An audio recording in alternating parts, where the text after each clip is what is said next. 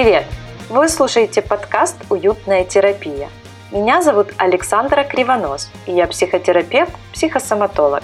В этом сезоне мы разбираем главные мифы о психосоматике.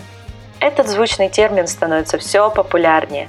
Некоторые из нас склонны объяснять им буквально все, от головной боли до серьезных заболеваний. Давайте разбираться, где миф, а где правда. Этот выпуск посвящен теме «Личные границы».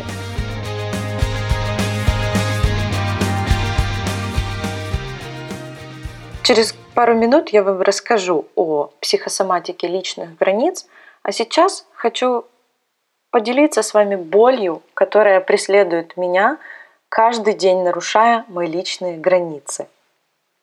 Мне кажется, что уже все знают много о личных границах, потому что это базовая история в любой психотерапии, да, в любом методе, в психиатрии, в психологии, везде. Мне кажется, уже столько материалов об этом написано, что как я могу рассказать что-то новое, подать с новым, с новым взглядом материал. И вот это меня вот стопорило, чтобы сесть и писать этот прекрасный выпуск. Но дело в том, что все равно я знаю по себе, да и в принципе, что все советы, они не могут охватывать все ситуации, в котором, с которыми мы ежедневно сталкиваемся и где могут нарушить наши личные границы. Например, Инстаграм, Директ. Мы всегда, да, сто, сто часов в сутки на связи в интернете. И многие люди приучились к тому, я не знаю, как это случилось, я так подозреваю, что это маркетологи постарались, там, где они говорили, что нужно отвечать всем, или, э, или сами специалисты хотели быть хорошими для кого-то и приучили людей к тому, что люди пишут в директ, не стесняясь, многометровые сообщения о своей ситуации и ждут э, какого-то экспертного мнения по этому поводу. Даже не спрашивая, есть у тебя на это время или нет. И тебе приходится, это просто реальная жизнь, моя ситуация, приходится делать каждый день выбор. А что мне делать в этой ситуации? Мне нужно отвечать этому человеку или нет? Если я не отвечаю, говорю, ну извините, это ситуация для консультации, человек может даже грубо ответить, оскорбить тебя прямо в директе, написать, что ты зажравшийся психолог или еще что-нибудь в таком роде. И э, тебе тоже это, с другой стороны, неприятно. То есть, по факту, такая ситуация, нету правил новых, нету э, новых э, каких-то для себя решений, что делать в такой ситуации. Отвечать, не отвечать, говорить, э, идите на консультацию, не говорить. Очень сложно разобраться, что делать. И у меня таких запросов приходит где-то около пяти каждый день по разным поводам, по поводу психосоматики, по поводу консультаций, по поводу разных ну, направленностей в этой теме. И мне каждый раз, вот я вам прям честно говорю, что мне каждый раз я не знаю, как мне здесь свои личные границы-то сохранить. И мне приходится э, что-то предпринимать по-разному. И каждый раз это что-то разное. И я на это трачу свою энергию. Ладно, это еще может быть текст, ты видишь, что его много, и можешь даже его не читать. Но если человек тебе просто там, записывает голосовые сообщения, и ты не знаешь этого человека, не думаешь, стоит их слушать, не стоит. Ну вот в таком ты динамике и живешь, ты не знаешь реально, что с этим делать. А правил нет новых. И эту проблему очень хорошо раскрывает и поднимает в своем подкасте Кристина Вазовский. У нее есть подкаст «Извини, что голосовым». И весь первый сезон он направлен на то, что она приглашает разных людей со сферы диджитала и спрашивает, как, как вы делаете, как бы было бы хорошо сделать, как вы считаете, как правильно. И они дают свое мнение, оценку, и каждый слушающий может определить, и взять для себя, как бы ему было комфортно.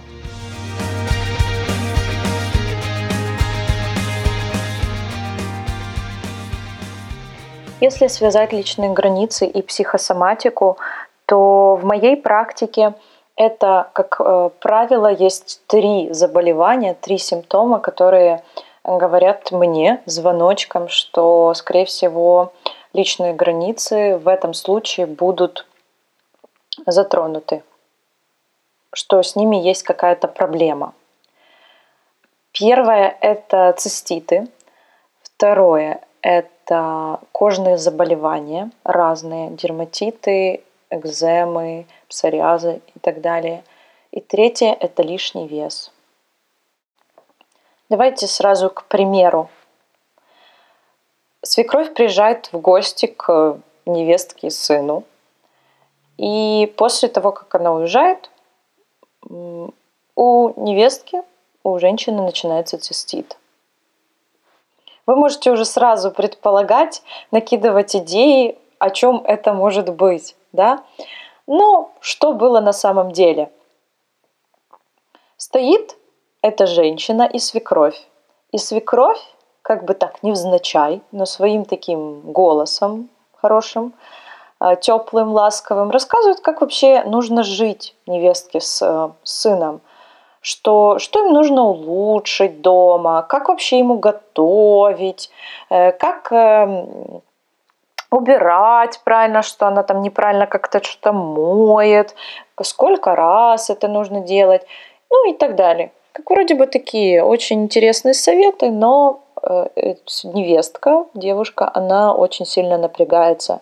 И очень неприятно, что приезжает свекровь и начинает указывать ей, как делать. Она чувствует, что может справиться, но свекровь думает иначе. И невестка закипает, просто изнутри гневается, безумно злится и хочет вообще сказать бы свекрови, что «мама, может, хватит? Сколько можно? Я тут сама могу разобраться». Но она вообще не подает виду. Начинается внутренний монолог о том, что свекровь, раз такая, неправильная, делает нехорошо. И этот монолог может длиться очень много дней. И вечером она может даже уже мужу рассказывать о том, что свекровь в ее дела вмешивается. Но тем не менее, это не помогает, и она заболевает. Воспаление мочевыводящих путей.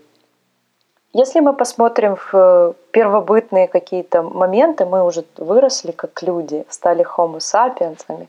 Но вот если мы даже просмотрим на животный мир, у меня появился щенок, и он сразу зашел в квартиру и пометил территорию. То есть у каждого человека своя территория, свои границы на территорию. Это моя жизнь, это мой дом, я тут хозяйка, имею право делать все, что я хочу.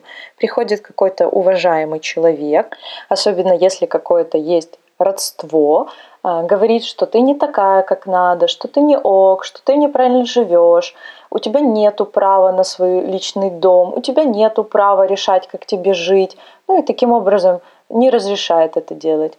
А энергия злости про то, что нужно отстоять свой дом, отстоять свои границы, но человек этого не делает, потому что это некрасиво, и болеет.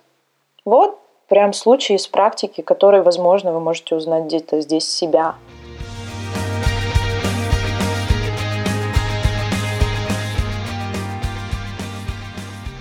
Я очень много работала с циститами, даже с собой у меня была такая прямо очень серьезная проблема с этим. И вот в моей случае я тоже определила причину, это вот пожизненное нарушение личных границ, начиная с детского возраста, там, где я не могла отстоять себя, не могла отстоять свою территорию и так далее. И э, это для меня закончилось не очень хорошо, уже когда цистит перерос уже в что-то большее. Но по факту, если мы с самого детства, люди, не умеем отстаивать свои личные границы, либо нам не дают это делать, оно каким-то образом на тело э, проецируется, и нам приходится телом, да, разрешать этот конфликт внутренний. Мы хотели бы отстоять, мы хотели, чтобы в наши дела не влезли, или чтобы нам не говорили, как жить, или не говорили, что мы не ок, что мы делаем что-то неправильно. И только таким образом, через тело, мы можем это право сделать, вот именно таким воспалением мочевыводящих путей. У меня есть в практике хорошие случаи, там, где цистит закончился и больше не повторялся в течение больше года вообще. Но также есть при этом случаи, там, где он повторяется время от времени. И просто такому человеку я давала рекомендацию, и надо постоянно следить за своими личными границами. Очень часто бывает так, что человек не осознает, что нарушают его личные границы. Он просто думает, что так надо, это в порядке вещей. Но подсознательно все равно есть понимание, что я — это личность, я — индивидуальность. Мне нужно отстаивать свое мнение и так далее. Но вот таким образом через тело решается этот внутренний потенциал.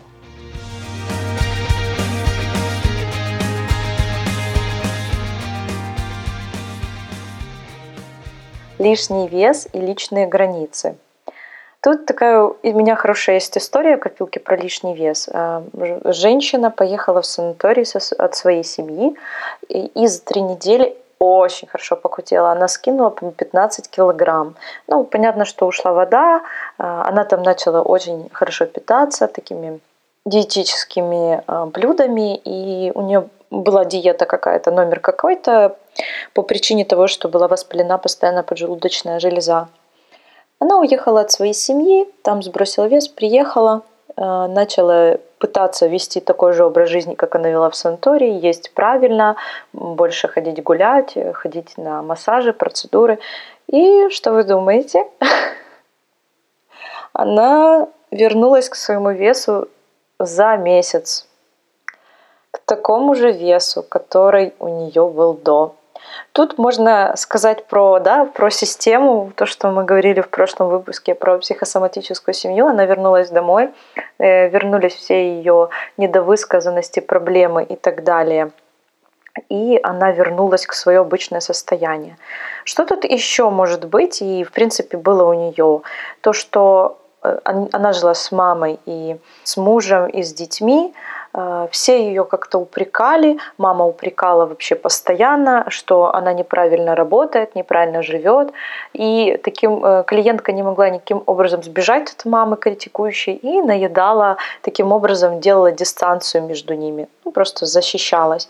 Плюс у нее не было никакой возможности получать удовольствие другим способом. Та же мама ее воспитывала так, что клиентка чувствовала себя хорошо только когда кушала. Мама хотела, чтобы она постоянно работала, чтобы она постоянно что-то делала и никаким образом не расслаблялась и постоянно держала ее в таком тонусе. И только когда она могла покушать, тогда она могла спокойно посидеть и получить удовольствие именно от еды. И это тоже и про ее личные границы, про то, что она не смогла маму оставить, да, позади, постоянно ее слушалась, даже несмотря на то, что ей было уже сорок плюс лет.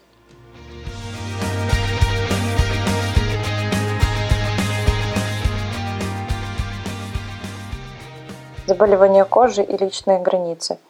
Был такой случай, что клиентка, когда не хотела, чтобы к ней прикасались, и к ней прикоснулись, у нее на том месте прям такой дерматит, раздражение появлялось. Все это было связано с тем, что клиентки не посвящали в детстве сильно много времени, ее не было вот этого кинестетического контакта.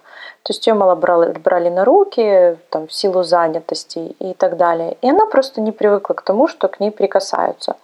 Таким образом, она как защищала себя, свое тело, когда не хотела, чтобы к ней прикасался муж. И вместо того, чтобы, да, сказать, вот я сейчас не настроена на обнимание, давай потом, она таким образом телом давала знать о том, что она этого не хочет. Ну, как бы и таким образом оно проявлялось. Когда мы нашли этот момент, клиентке пришлось научиться говорить о своих желаниях, потому что на самом деле она себя чувствовала не окей, потому что все вокруг обнимаются, целуются, а ей это прямо иногда было в тягость. То есть очень редко, когда ей хотелось сделать это на самом деле. И нужно было принять то, что она вот такая, по чуть-чуть развивать свои способности к телесным прикосновениям, контакту и по чуть-чуть пускать в свои личные границы другого человека. Это непросто, но когда это произошло, то дерматит прошел практически. Он еще иногда есть, потому что когда она нервничает, и личные границы не только физические, они еще эмоциональные. Когда на нее посягают, когда она чувствует себя вне безопасности, то таким образом тем же дерматитом говорит своим телом о том, что сейчас нарушены ее эмоциональные личные границы.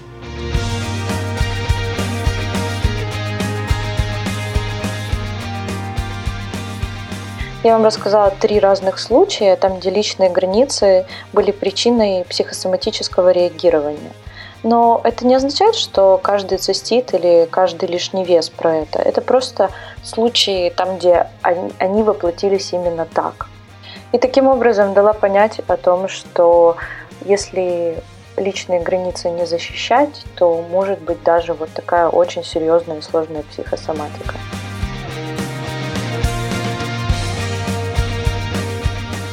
Друзья, я делаю все возможное, чтобы подкаст «Уютная терапия» был на отличном уровне. Если вам нравится то, что я делаю, каждый месяц угощайте меня чашкой кофе, и для меня это будет лучшим подарком. Просто нажмите на кнопку и подпишитесь на поддержку подкаста «Уютная терапия» суммой, эквивалентной чашке кофе. Ссылку я оставлю в описании.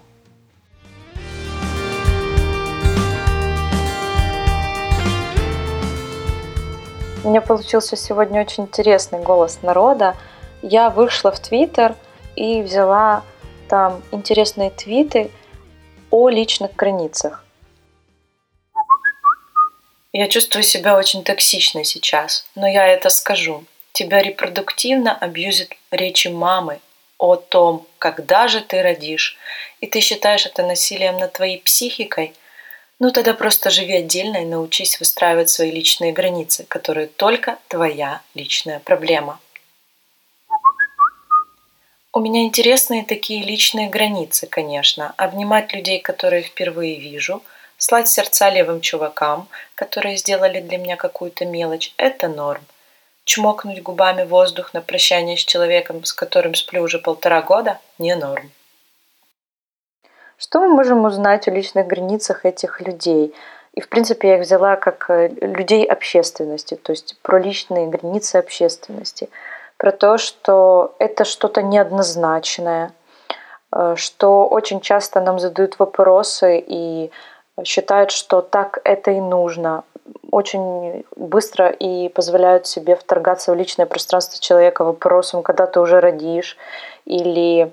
когда ты уже выйдешь замуж и так далее. Это уже настолько избитая фраза, но, несмотря на это, все равно люди продолжают ее задавать. И, наверное, про себя тут очень важно понять, а какой вопрос задаю я другим людям, который может быть посягательством на их личные границы.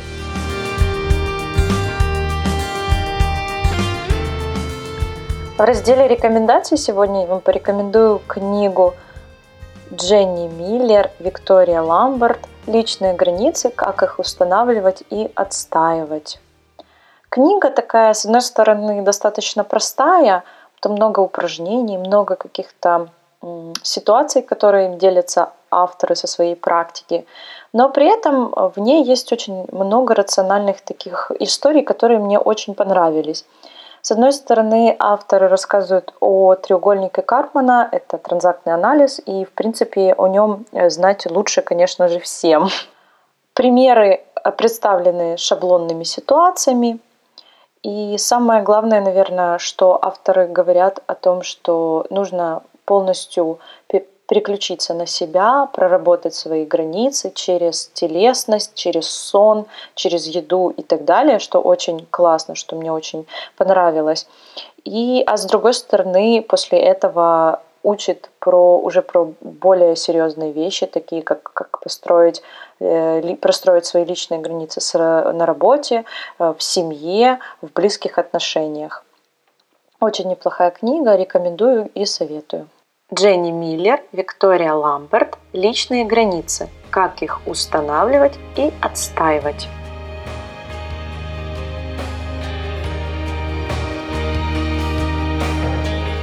Сегодня мы поговорили с вами о личных границах. Я порекомендовала вам прекрасную книгу, рассказала о случае из практики. Надеюсь, они были для вас интересными и, возможно, вы взяли для себя что-то новое. В следующем выпуске мы продолжим говорить о психосоматике. Не забывайте подписываться на подкаст «Уютная терапия» и оставлять ваши комментарии.